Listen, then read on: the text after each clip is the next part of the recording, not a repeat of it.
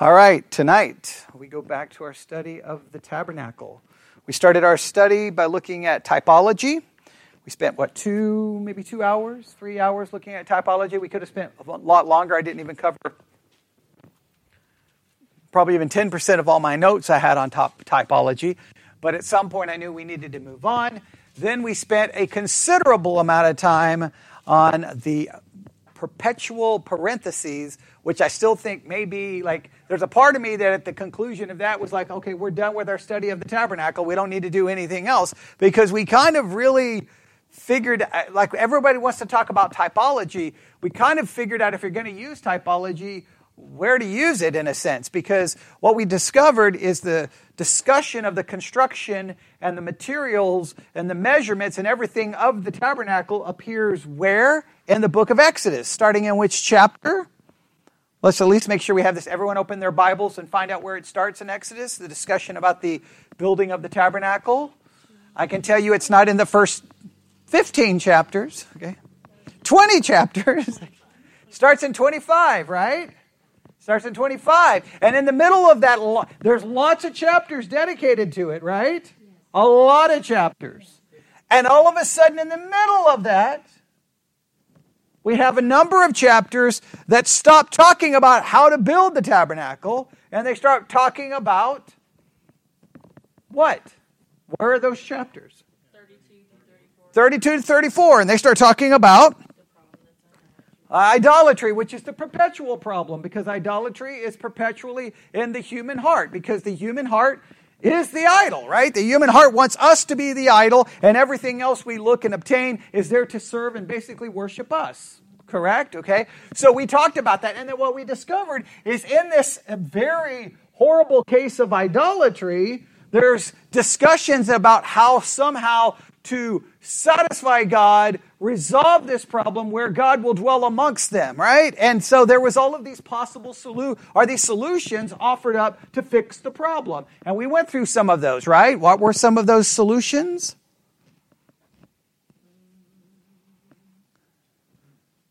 What were some of those solutions?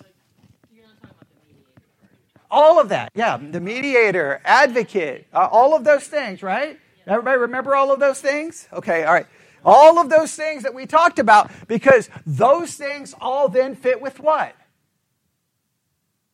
The tabernacle. Okay, so therefore the tabernacle is designed to fix the problem, and when I say fix the problem, not to remove the idolatry of the heart, because that's never removed, is it?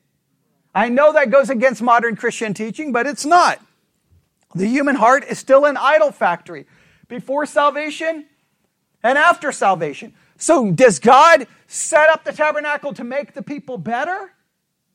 No, He sets up the tabernacle knowing the people are horrible, but what's going to be provided for them? An advocate, a mediator, an intercessor, judgment upon sin, uh, on atonement. We could go on and on. All those things. And all of that is provided in the tabernacle. And we said then, when we start looking at supposed typology of the tabernacle, we can start limiting it, right? And what we limited it is if the tabernacle are providing these very specific things, those very specific things is all fulfilled in Christ. So we look to those elements of the tabernacle that directly parallels the work of Christ. Because as the tabernacle was God dwelling in the midst of the people, providing all of these things so that sinful people could dwell with a holy God, Christ then tabernacles amongst us to do the very work of the tabernacle, but to do it in what way? A permanent way. Right? Remember, that's the whole thing. The tabernacle, everything had to be repeated continually. So then Christ pr- pr- provides it permanently. Think of it this way a permanent solution to a perpetual problem.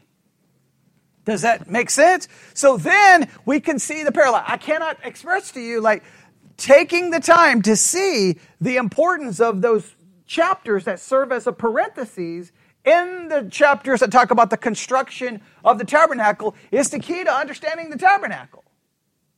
Right? So I, I, I still like, oh, it's, it's always sometimes frustrating because if I turn on, say, I turn on the microphone and do a podcast and I talk about something controversial, then I get emails. But in this case, I think we maybe the most important thing we've ever studied right there is understanding the entire tabernacle is found in chapters not talking about the tabernacle, but they occur right in the middle of it, right? It's this parentheses. So I hope we understand that. Now, after we've done all of that, which I think has been important, I think has been interesting, now we're going to get to some parts that are not going to appear to be so exciting or so interesting. Because tonight we move into, and I keep putting it off because I know this is going to be difficult, but we're about to move into a lengthy discussion of basically the design, design and construction of the tabernacle.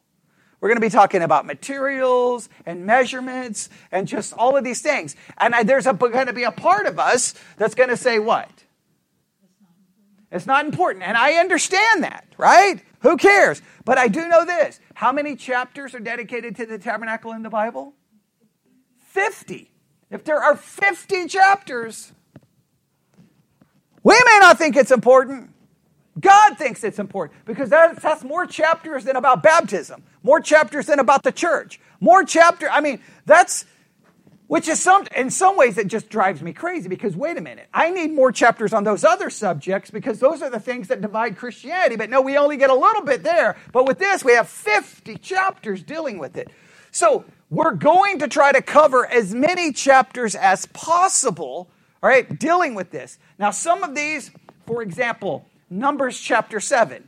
You don't want me doing verse by verse through Numbers chapter 7, ladies and gentlemen. That's 89 verses. 89 verses that they got a cart and carried this, but these people couldn't use a cart and they gave this, and this person gave this, and this person gave this, and this person. But it isn't, it's all about the tabernacle. But 89 verses, okay? So sometimes we're going to just, I'm going to try everything in my power to keep this so that we can move on, right? So that we get the basic idea. Now, here's the challenge. I'm going to, and this is going to be on you, right? That what I'm going to do for each section where we look at maybe one part, one, whatever it is. I'm going to, at the end of that, I'm going to try to ask you, what, what is the one thing that you think jumps out, or what do you, what do you think is the most significant thing about that thing, whatever it may be. That's going to be for you to figure out, right? Now, I'm not saying we're not going to create, we're not going to just all of a sudden go, oh, it's a spiritual picture of this, which what some people will do. We're just going to see what we think is there. If we see something significant, we will jump to it, but we're going to try to just say, does everyone understand it? And then hopefully you say, yep, and then we're going to move on to the next thing. And I'm going to also ask, well, so what's the one main thing we got from that, okay? I am going to try to con- convince, or I'm going to try to control or look at the material, the design, the construction by utilizing at least two books, right? I'm going to use two books to try to control me to some level. The only problem is there are thousands of books on this subject. Thousands.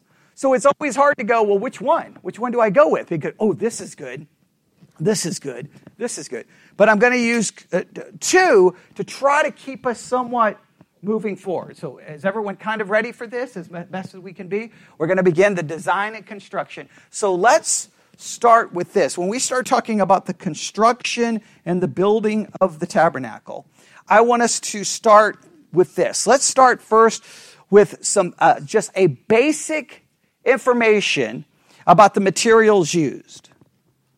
Right, the basic, some basic information about materials used. According to Wilmington's Guide to the Bible, the various materials used, all right, in fact, what they, they typically break it down this way. Gold, silver, bronze, animal cloth, acacia wood, A C A C I A, and onyx stones. That's like the, the basic materials gold, silver, bronze, animal cloth, acacia wood, and onyx stones. That's like he's summarizing it, bringing it down like to the basic, basic, basics. There could be something, I, and the only reason I'm saying that is so I'm going to get an email going, well, you forgot this material. I'm, I'm talking, these are the basics, okay? If I'm missing one, then we'll, if we stumble upon it, we'll, we'll add it to our list, okay? Those are ba- what are the basic building materials? Gold, silver, bronze, animal cloth, acacia wood, onyx stones, okay? Now, according to Wilmington, the various materials used gold, this is his estimation, 3,140 pounds. 3,140 pounds. Silver, 9,575 pounds. Bronze, 7,540 pounds. Now, the main thing, he doesn't go into the rest the animal cloth, the acacia wood. Uh, oh, he has all, he mentions olive oil here, so maybe we should add that there too, okay? But uh, there's different spices, but the onyx stone. He doesn't mention those other things. He goes with the gold, silver, and bronze. Why do you think he, he, he goes with the gold, silver, and bronze? Those are the things that would be worth a lot of money. Right? Now keep that in mind. So here's the basic materials, kind of some of the basic things about it. It took six months to build, according to at least one source. The time, actually, two sources. The time of construction is about six months.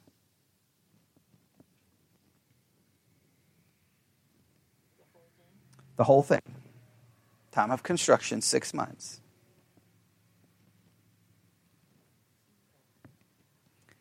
Now, here is the thing we want to see. Go to Exodus 25. Go to Exodus 25. Because this is going to fit in perfectly a little bit with what we discussed this morning, right? Because there's something very important about the construction and the gathering of all of these materials. Are you ready? Exodus 25, verse 1. And the Lord spake unto Moses, saying, Speak unto the children of Israel they bring me an offering of every man that giveth it willingly with his heart. You shall take my offering. And this is the offering which you shall take uh, of them gold, silver, brass, blue and purple and scarlet and fine linen and goat's hair, ram skin dyed red, badger skin and shittim wood Right, that wasn't one thing listed, but that's okay. All right, I told you that those were giving us the basics. Okay, do what? Okay, all right, same. Okay, all right, there we go. Okay, good. All right. I was going to say that he didn't mention that one. Okay, but all right. If they're the same, then, then okay, we're, we're good. I'm just afraid that there's going to be something I missed and someone's going to make a big deal out of. So I'm trying to make sure I'm being as careful as I can. All right, um, see where what verse was that? Six. Okay, uh, Okay, oh, that was five, and then verse six oil for the light, spices for anointing, uh, oil, and sweet incense, onyx stones and stones to be set in the ephod and in the breastplate, and let them make me a sanctuary that I may dwell among them. So, this is very important.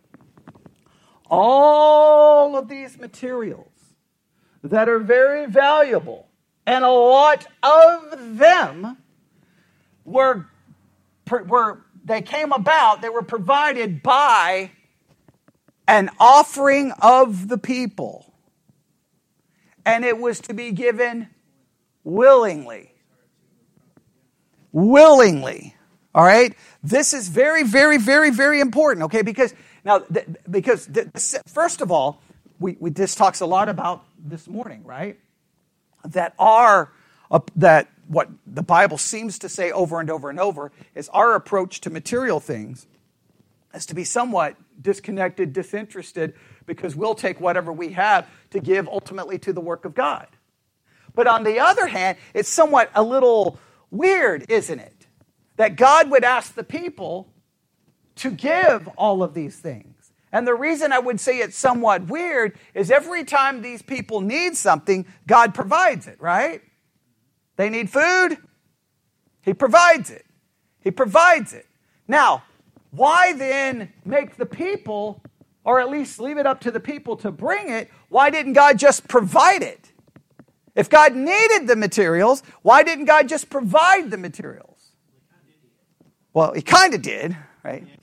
Okay, from, he took them from the Egyptians. Okay, right, right. But now he's going to have them give it. He could have just said, take a bunch of extra stuff and set it aside, right? He wants them willingly to give of the things that they have. However, they provided it, even if God is the one who ultimately provided it, he still wants them to give it. I'm saying God could have said, hey, over here is this and over here is this. He could have just, or it could have just fell from heaven. Why do you think it's once again those situations where the people have to give?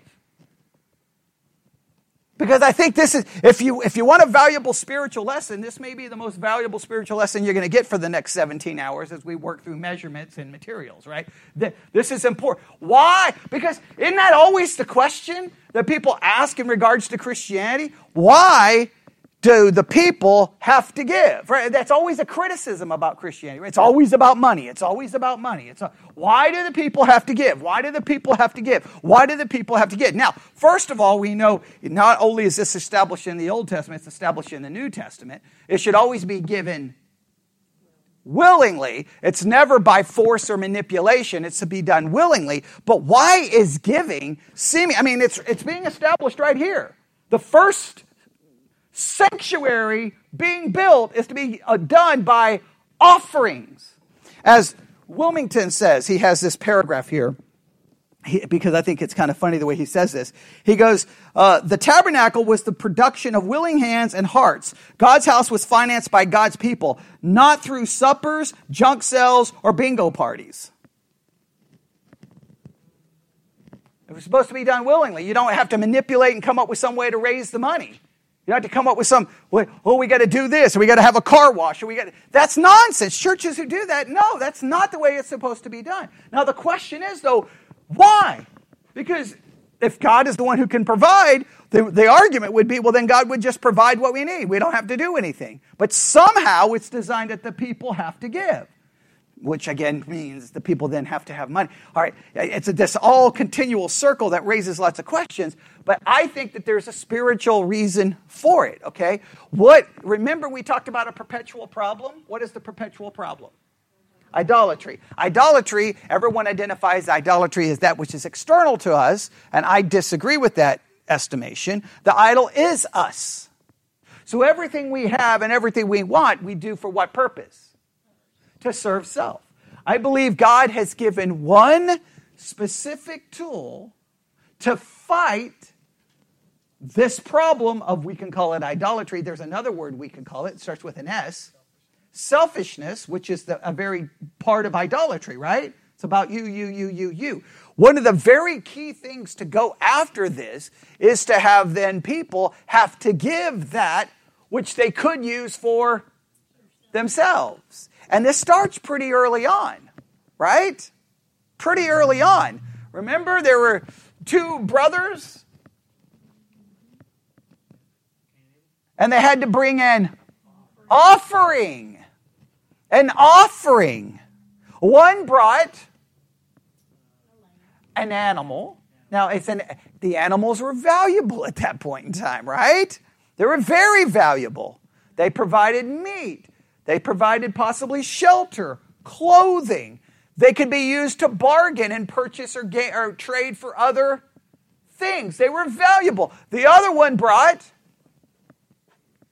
uh, things that, that he had grown, right? Which once again could be used for food. They were valuable. And then they would take these valuables, these things that were valuable to them, that could have benefited them, and they were to offer it to whom? Does God need the animal? Does God need the fruits and vegetables? So the, the only explanation that makes any sense is it's not because God needs it, but because it goes immediately. It's the first thing, if you look through scripture, it's the very first thing given to combat our sinful nature. Our sin, sinful nature always wants self, self, self, self. Giving goes against that very nature. Is it going to fix it? No, but it's there to combat it, right? It's, it's almost like it's, the, it's where you go to work out against your own base natures. It's like the gym where you go to work out because your nature says, get what you want, serve what you serve yourself. And this says, give. And so immediately for his sanctuary, the people are to give. And that's a whole lot of giving. A whole lot of giving. And I think that sets up uh, a, a, very important uh, concept here. Uh, he, he mentions a couple of verses. I haven't looked at these, so let's look at them and see what we find, all right? Go to Exodus 35. Let's just see what we find in all of these verses. Because I wasn't going to use Wilmington, but here we are using it.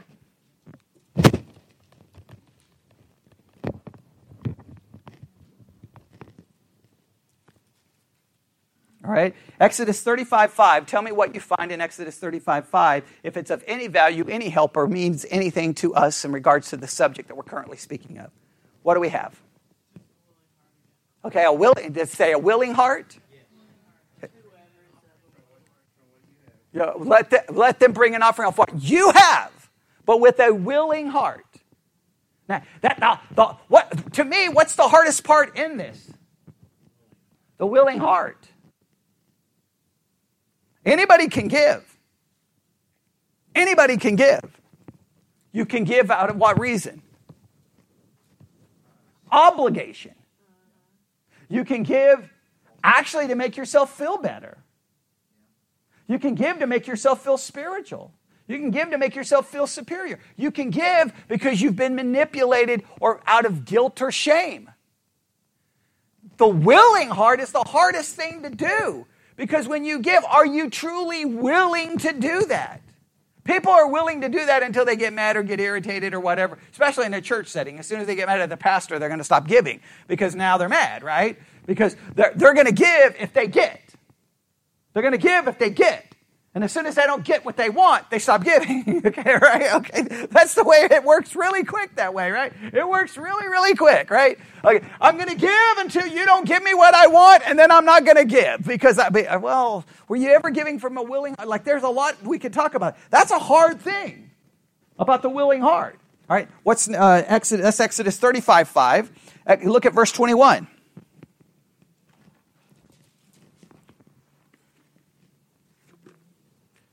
3521.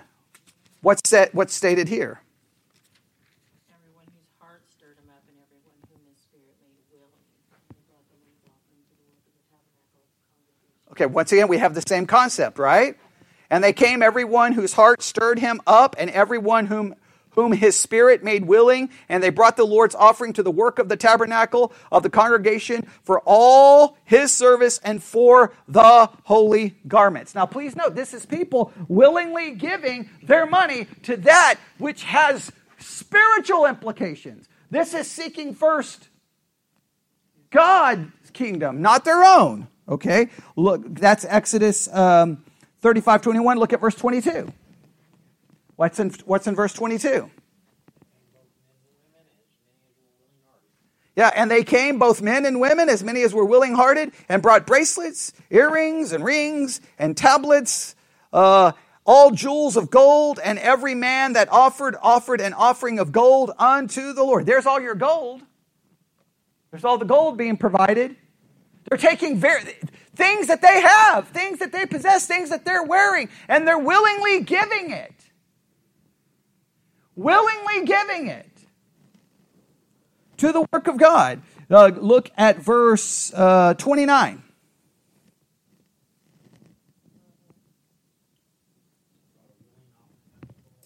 They brought a willing offering to the Lord. Everybody see that? Right? I think are you getting a, are you getting the concept down here? All right? I'll read it. The children of Israel brought a willing offering unto the Lord, every man and woman whose heart made them willing to bring for all manner of work, which the Lord had commanded to be made by the hand of Moses. Let me state it again. Giving, I know, I, look, I understand pastors, it's always such a self-serving thing, right? Well, on one hand, when the, when the pastor tries to preach on giving, it benefit, I mean, the pastor's just got to be willing to admit he, he's going to possibly benefit from it, right? But from a spiritual standpoint, the giving is designed for you spiritually. It's like fasting. What are you doing in fasting? You're denying yourself. So let me make, whenever everybody wants to talk spiritual warfare, spiritual warfare, and we like the Hollywood version of spiritual warfare, right? Like there's some demon, and then we we grab our Bibles, a sword, and we quote a couple of verses, and, ah, and it's dramatic. And okay, that's not the true spiritual war is the war you fight with yourself, your nature. And there's two things God designed just it's to me throughout scripture to fight that nature. Giving. When you give and you give to, eh, for what purpose? Not necessarily to get. You're giving willingly to that which goes for God's purpose, God's work, right? Not necessarily what you're going. It's not about you, but you have to deny yourself. And then the other one is fasting. Because there's nothing that will impact you more than going without food. Right? And you're not fasting for health benefits. You're fasting for the main purpose of I'm going to not partake of physical food so that I can partake of spiritual. It's giving up food for God's word. It's giving up food for prayer. It's giving up food for a sermon. Now, most people view that as just insane. But that's the very thing that those, you want to go after your nature, take what you want to use for yourself and give it to someone else or give it to the work of God and deny yourself food for God's word. You're, now you're getting that. Now that's spiritual warfare. It's not Hollywood. It's not exciting. I would rather be like, in the name of Jesus, demon be gone. That, that, that can get me a couple of million views on YouTube. You're not going to get a couple of million views on YouTube by simply giving and going without food. Now, even some, to be fair, some preachers will even turn that around and try to make that about them because, but guess what? You're, and, that, and Jesus made it very clear about fasting and giving. What are the rules he imposed on fasting and giving?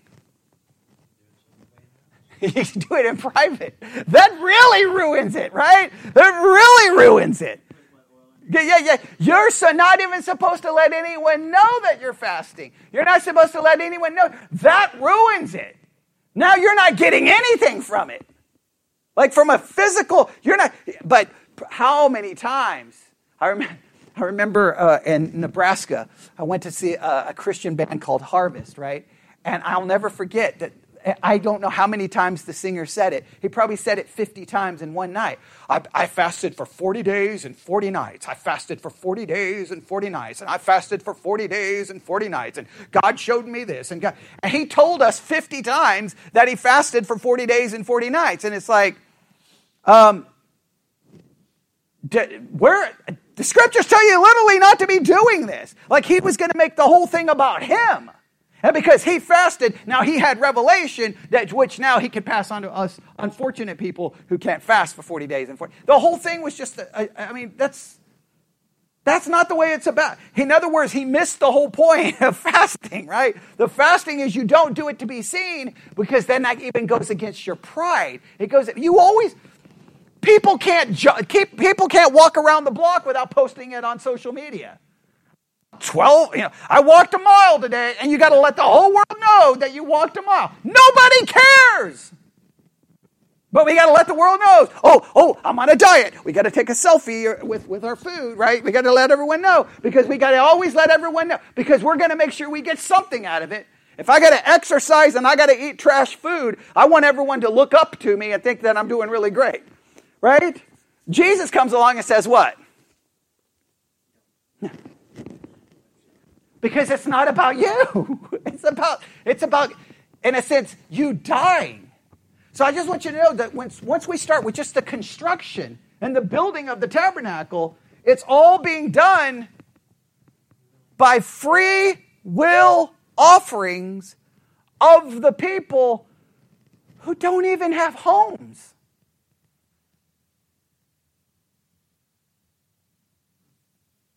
They're wandering around the wilderness. I would be like, hey, hey, hey, hey, hey, hey.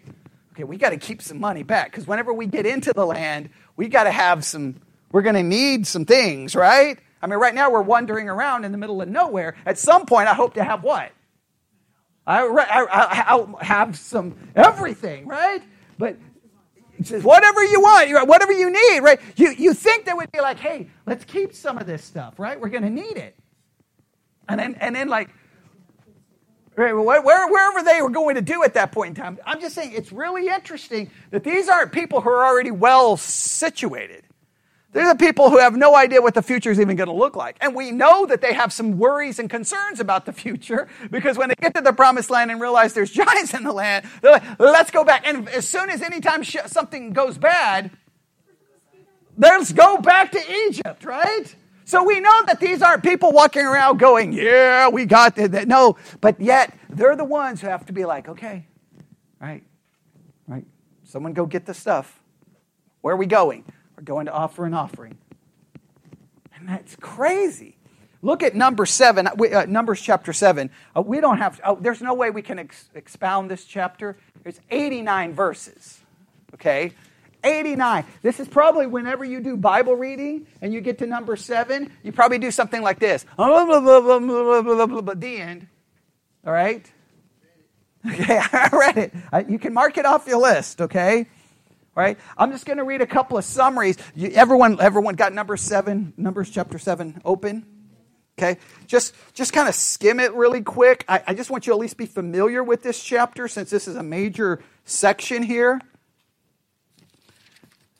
All right, I'm not going to be able to read all of this, but we can get a couple of things. And it came to pass on the day that Moses had fully set up the tabernacle, had anointed it and sanctified it, and all the instruments thereof, both the altar and all the vessels thereof, and anointed them and sanctified them, that the princes of Israel, heads of houses, their fathers, who were with the princes of the tribes, and were over them, that were numbered, offered, and they brought their offerings. And you see all these offerings they start bringing?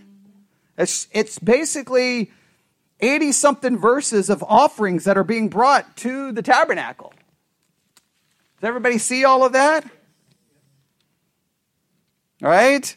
I mean, I, I mean, if, does anything, I mean, you, you can just skim through it if you see something that jumps out. I'm not going to sit there and read all those names and all the offerings, but it's just a lot. I'm just going to read a couple of summaries here. Um, Wiersbe summarizes number seven this way The longest chapter in Numbers deals with a generous offering brought by the leaders of the tribes just after the tabernacle was set up. Leaders certainly ought to set the examples in giving uh, and these those men did. The gifts were identical, presented on 12 successive days, and yet in God's eyes, the gifts were individual. If what was give, if what we give is from the heart, presented for God's glory, He sees it and will reward it in His own time. All right, and they, they talk a little bit about it.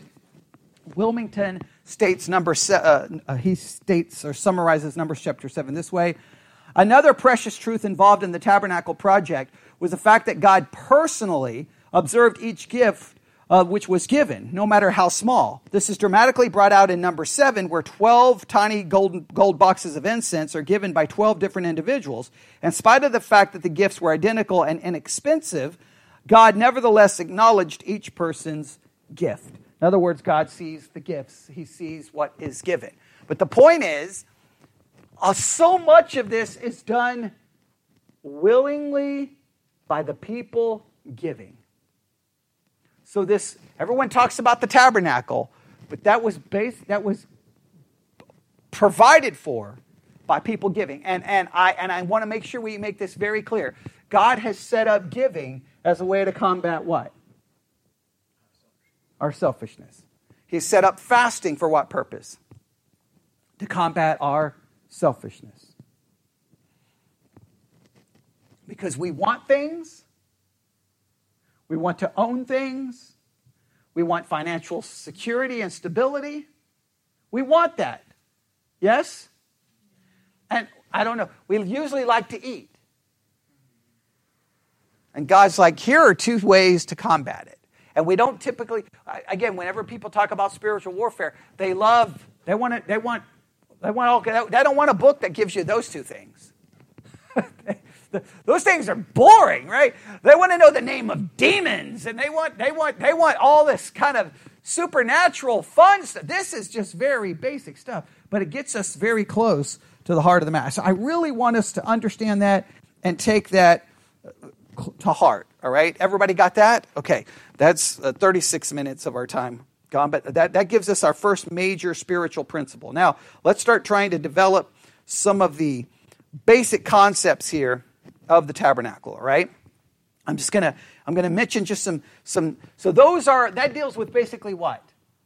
The materials and the provision for the tabernacle, if you want to if you want to articulate it in that way. But those are key. You may want to circle all of that in your notes because that really sets up a major important part of all of this. All right? But please note, this is the beautiful thing. The people gave for the tabernacle. So the people are involved in this, right? They're still involved. Remember, the ultimate tabernacle, we don't do anything for. That's Christ. Right? So, right there just kind of shows this tabernacle, the people are still very involved, right? So, we, we, we, we could probably do something with that, all right? Now, just so, a couple of things here. Just remember, the tabernacle was a sanctuary where God dwelt amongst his people. We mentioned that numerous times. Exodus 25 8, just make sure you remember that. That's kind of a key verse. I'm going to make sure we repeat that over and over. Let them make me a sanctuary that I may dwell among them, all right? Okay? And from the tabernacle, God speaks and guides them in their wilderness journeys. Look at Exodus 25 22. And there I will meet with thee, and I will commune with thee from above the mercy seat, from between the two cherubims, which are upon the ark of the testimony of all things which I will give thee in commandment unto the children of Israel. And then, uh, if, uh, and then, well, we could go and look at some more scriptures, but just know he's going to dwell among them. He's going to He's going to guide them. He's going to be there with them, right, from the tabernacle, right? So that, that I just want you to understand this is a very significant thing for these people, right? And we, we've already discussed this to some level. Remember, we talked about the possibly three different tabernacles. Everybody remember those? What were the three?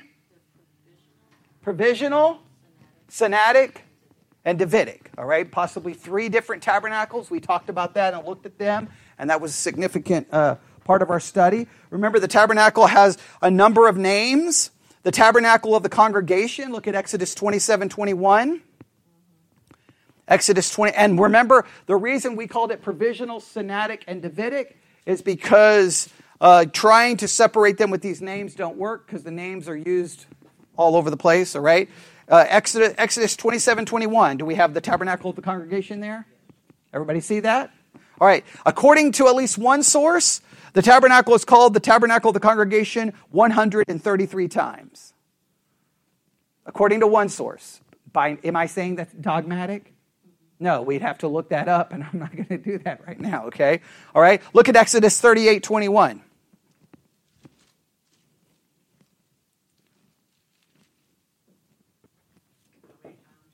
One hundred and thirty-three times.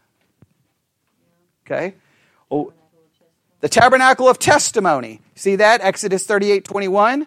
According to at least one source, it's used four times. We could probably verify that quicker, but that's okay. We won't do that right now. Right? Tabernacle of the congregation, 133 times. Uh, the tabernacle of testimony, Exodus 38 21, four times. Now, this is probably all from the King James, so that you know. Other translations probably were going to be different. All right? Look at number 17 5.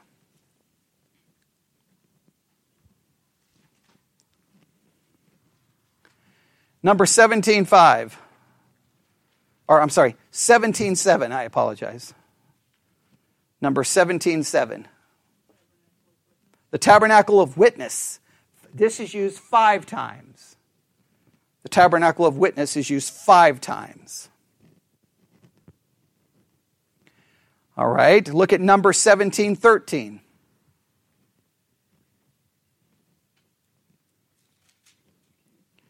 What do we have in number 1713? Tabernacle of the Lord. This is supposedly used 10 times. Okay. Right, I said some of the, uh, there'll probably be differences in the, uh, in the translations. 10. All right. Look at First Chronicles chapter 6, and I believe it's verse 48. First Chronicles chapter 6. I'm a little I'm a suspect of this one. First Chronicles chapter 6. I'm looking at this one.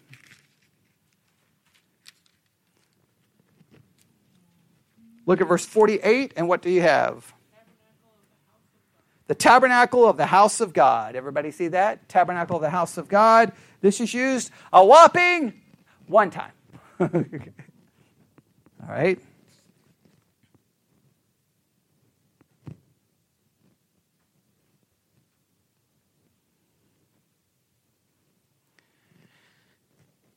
Everybody have that?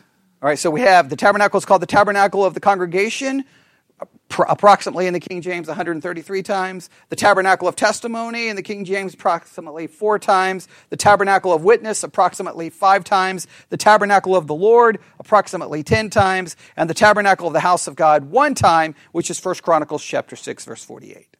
And I at least gave you scripture for one for all of those if you, if you need those, but we got that. All right? Getting us a little closer.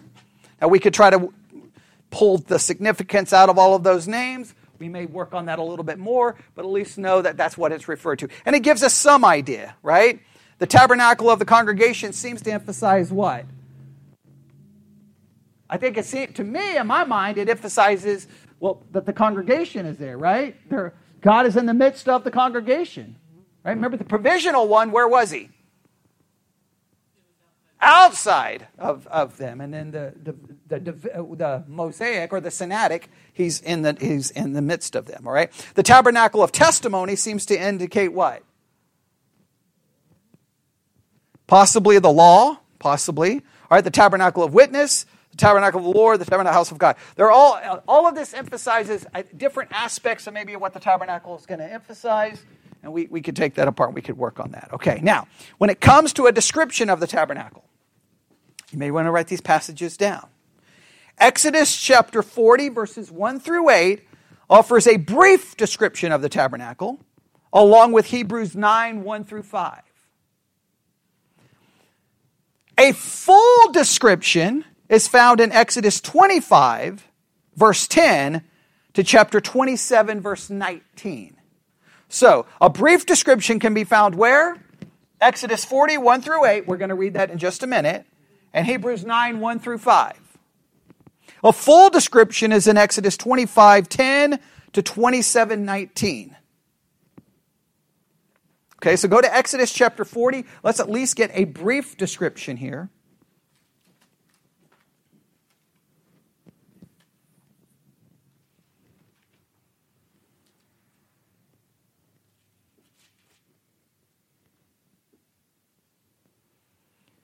Okay? Everybody ready? All right, here we go. Exodus chapter 40, starting at verse 1. And the Lord spake unto Moses, saying, On the first day of the first month shalt thou set up the tabernacle of the tent, a tabernacle of the tent of the congregation. And thou shalt put therein the ark of the testimony, and cover the ark with the veil.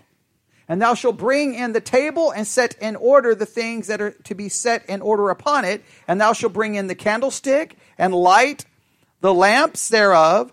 And thou shalt set the altar of gold for the incense before the ark of the testimony and put the hanging of the door to the tabernacle, and thou shalt set the altar of the burnt offering before the door of the tabernacle, uh, of the tent of the congregation, and thou shalt set the laver between the tent of the congregation and the altar, and shalt put water therein, and thou shalt set up the court round about, and hang up the hanging at the court gate. All right? So there is a br- now that all of that description seems to focus on what? The, mainly the starting with the inside and with the objects inside, right? Does that seem fair? Okay. Now, go to Hebrews chapter 9.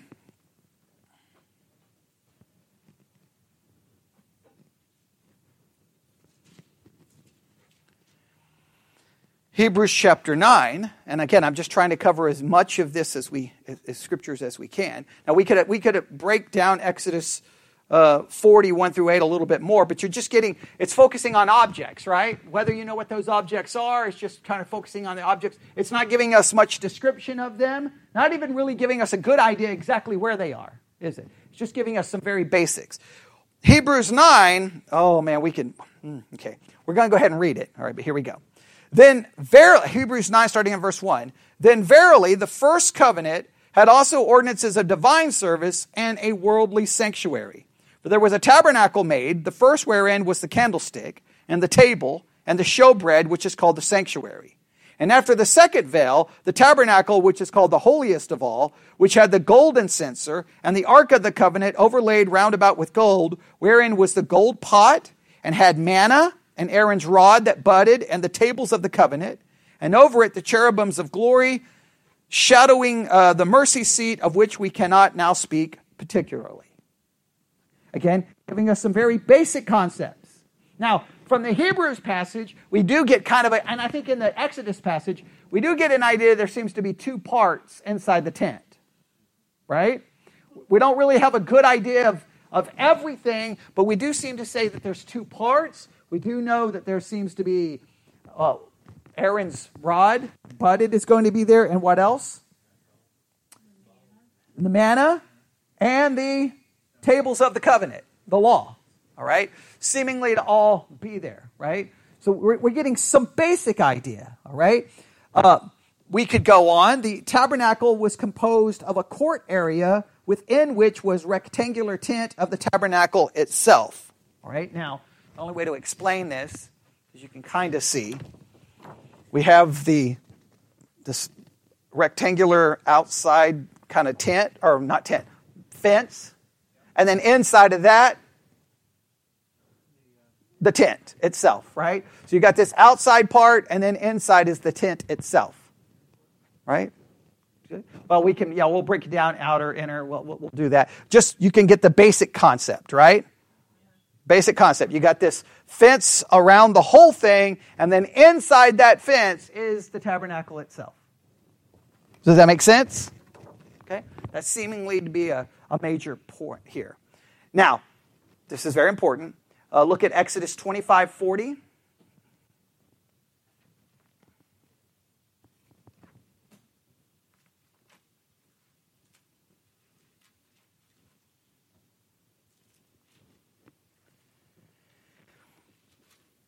Exodus 25 40. What do you find in Exodus 25 40? You tell me, what do we find in Exodus 25 40? All right. It was made, this is very important, it was made according to a pattern that was shown to Moses. And that pattern was shown to him by whom? God.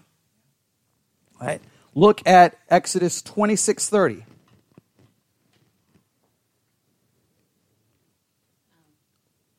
What does it say in 26:30? All right. And that's two times in Exodus. It's specifically told that it's to be set up and put together according to the pattern God gave. They're not, they're not to make any what?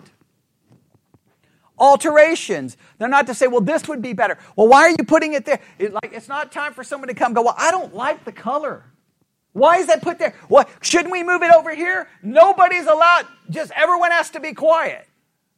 All right? Now, there's a lot we could possibly do with that, but okay. Now, go to Acts chapter 7, verse 44. Acts 7 44. What do we find here?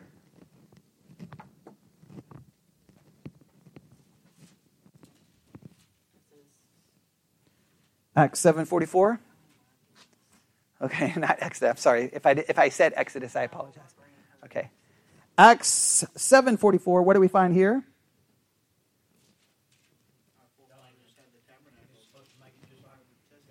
All right, all right. This is this is emphasized multiple times. Just want you to say the design and construction is to be done according to God's plan. There was no this was no room for anyone to come along and change anything. All right? This is the way God designed it. Now, this sets up a major theological issue here, right? We've talked about this before. There are two philosophies that govern how churches operate.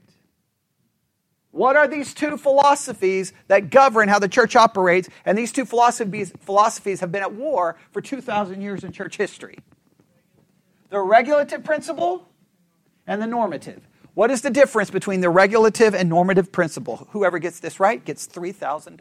Okay. From someone else. Okay. Go ahead. Okay.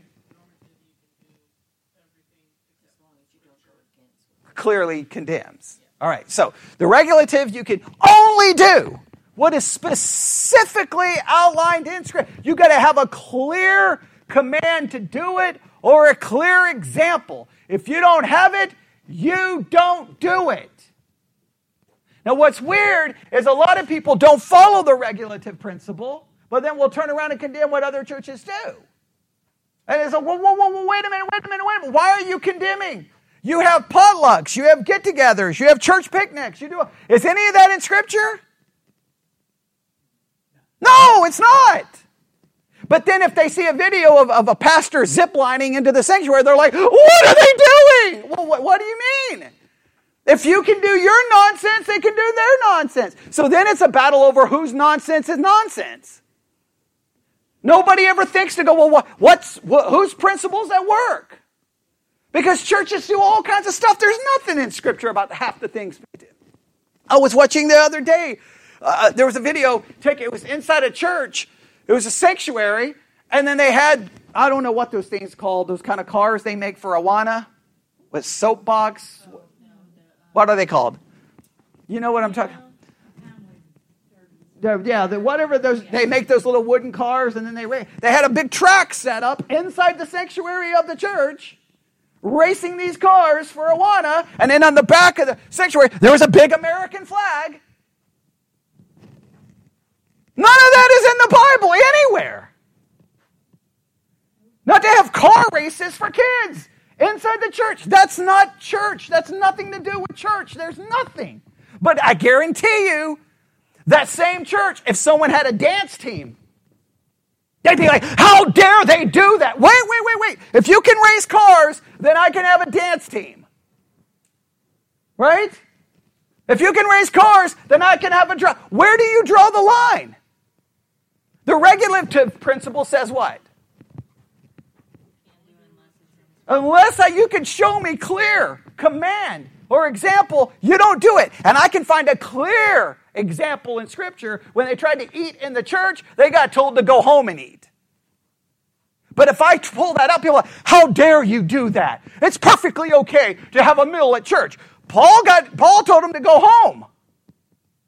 What did he say? Don't you have houses to eat in? Oh, but churches will do it. It's just not, it's so not. On one hand, they'll be like, you can't do that. But on the other hand, it's like, no, there's got to be a, a, rule. And the regulative principle eliminates pretty much everything. Other than what?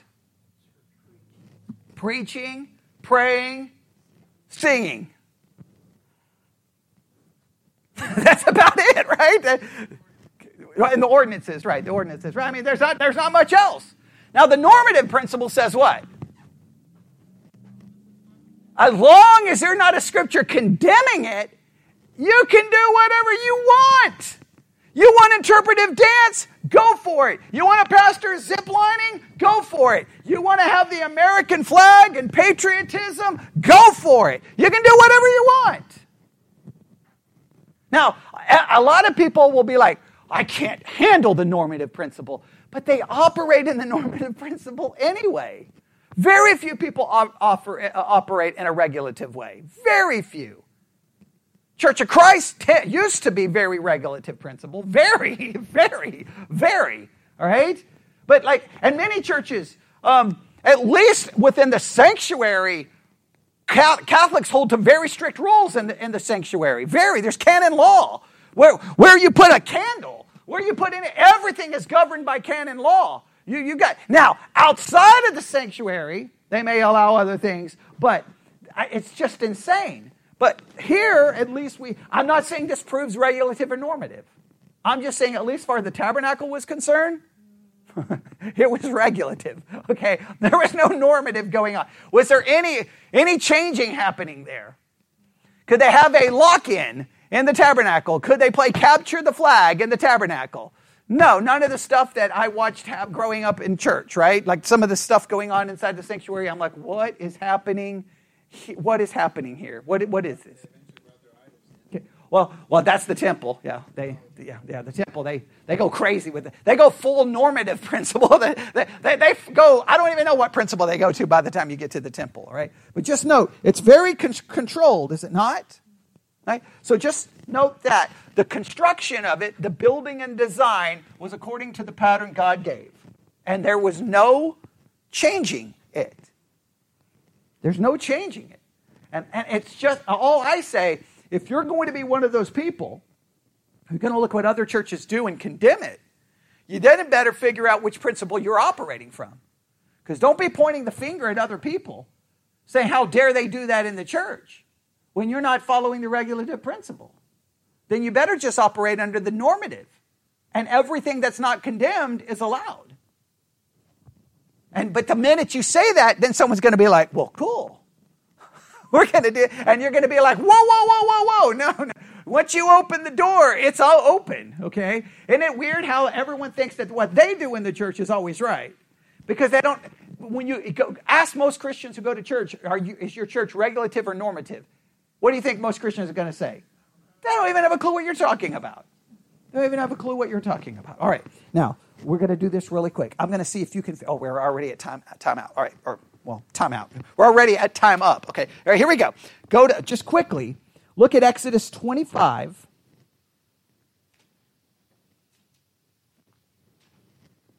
Go with Exodus 25, verses 1 through 7, I believe. Is that the offering in 1 through 7? I'm going from memory, right? Okay, what happens in verse 8? Let them make me a sanctuary that I may dwell in. Okay, and then what does he do um, in verse 9?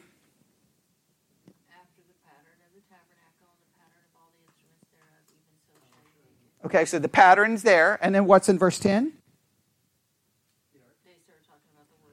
Starts talking about the ark, right? Okay, but he starts with the ark. Okay, the ark is dwells where in the tabernacle? Holy of Holies. You see, you already know that, but it dwells in the middle. Now, go to really quick, jump to Exodus 27. Verse 16 and 17. What's being spoken of now? They're getting closer to the end of all of this information. This is one of the gates to the entrance of the court, right? Everybody see 27, 16 through 17? Okay, you're now outside of the sanctuary, right?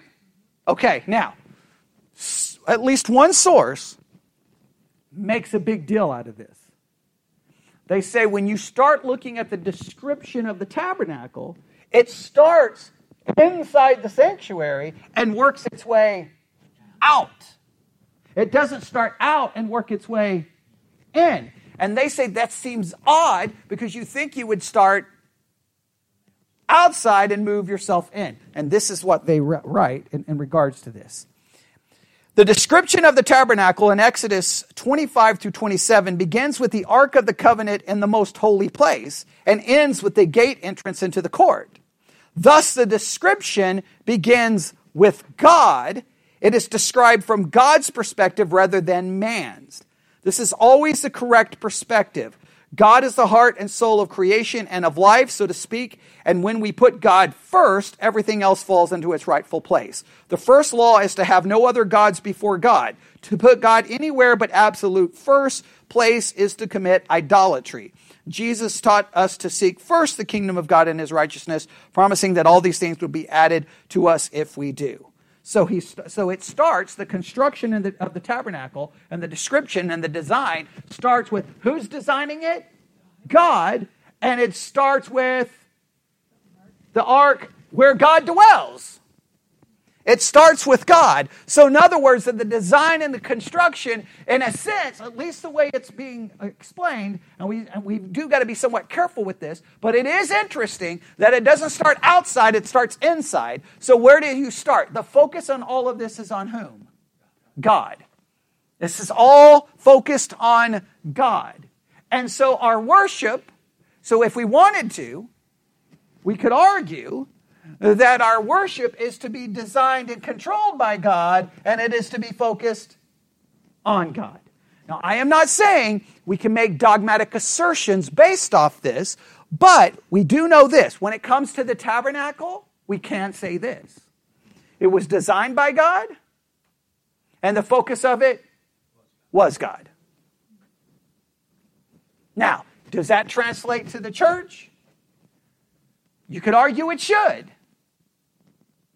Because I know this the Bible begins with the focus on whom?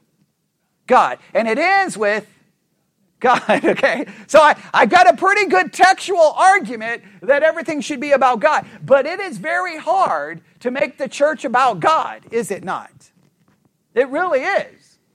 Because it takes only a couple of seconds that it becomes about us. And did it take very long for Israel to make it about them? It did not take them long. And do we sit there and look down upon them? No, because they're just like us.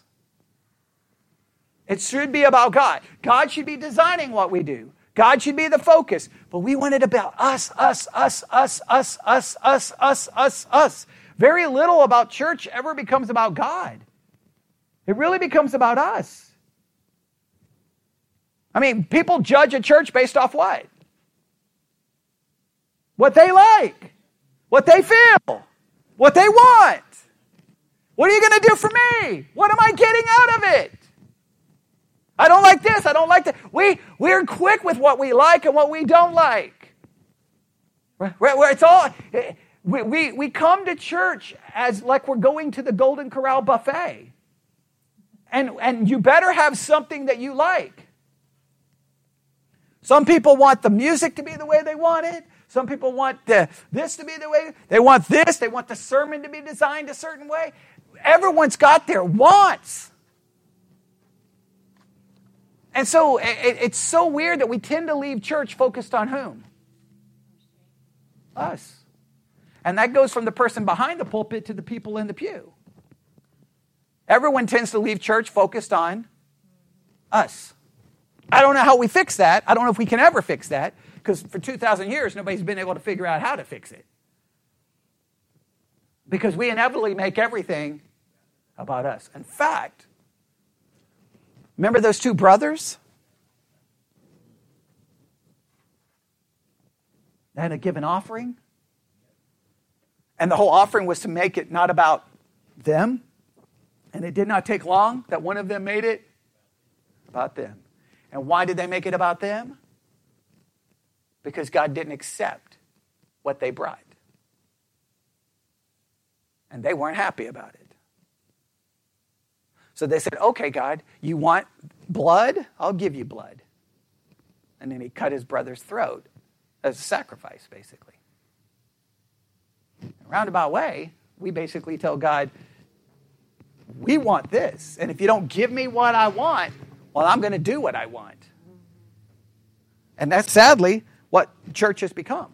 It's a place for people to get what they want. And if they don't get what they want, they will go find a place to get what they want. And, I, and always, we always do it as if we are the justifiable ones.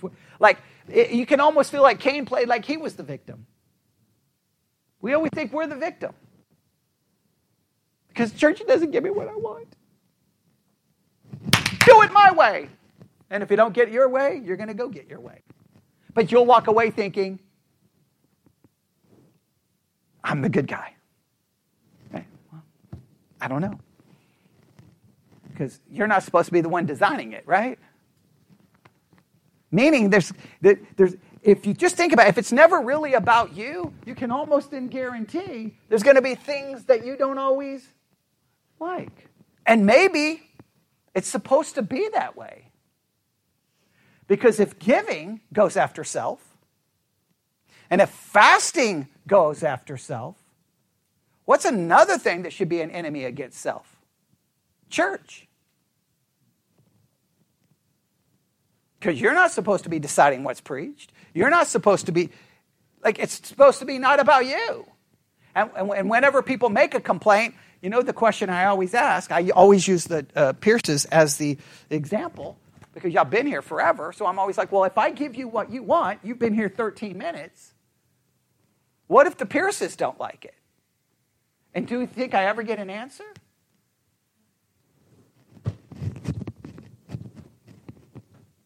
Meaning they don't even care. If, if they're happy, they don't care if you're happy. And I'm like, well, wait a minute. They've been here since the beginning. You've been here for 15 minutes. Who should I care more about from a human perspective? Maybe the people who've been here from the beginning, but they don't care. Give me what I want. And if they don't get it, they're gone. And do they care what happens to the Pierces? No. And it's kind of like, that just kind of makes church, like, it just shows us what it's really about. In their case, there's no, if, if you offer the wrong thing, I don't know, maybe you could get me consumed by fire, look, which does happen, right? Like, it doesn't quite, like, they didn't have a lot of ways to mess with it, where we do. But sometimes it makes us, how can we keep it about God? And I don't know the answer. I don't know the answer. Because it's hard to, for me to keep it about God and not make it about me. It's hard for you to make, keep it about God and not about you. It's hard for all of us. But at least here in the sanctuary, it's got to be built by its design. And from the very explaining it, it starts with God. It doesn't start with men. It doesn't start with the, the committee got together and this is what they came up with. No, it's like, here's what this is, and this is built this way, and with this wood, and with this, and with this, and with this. And nobody, nobody else's opinion matters. Man, wouldn't it be great if we could do church that way? But it's hard. All right, let's pray. Lord God, we come before you this evening as we start uh, this journey through the design and construction. Help us see these very important concepts, make it convict us and challenge us and Lord, forgive everyone in this room because we're all guilty of it. We have so often made everything about us and so little about you. Forgive us for that, and we are grateful that in spite of that fact, you sent your Son to tabernacle among us so that we could be saved and we could dwell with you for all eternity. And we thank you for that. And it's in his precious name we pray. And God's people said,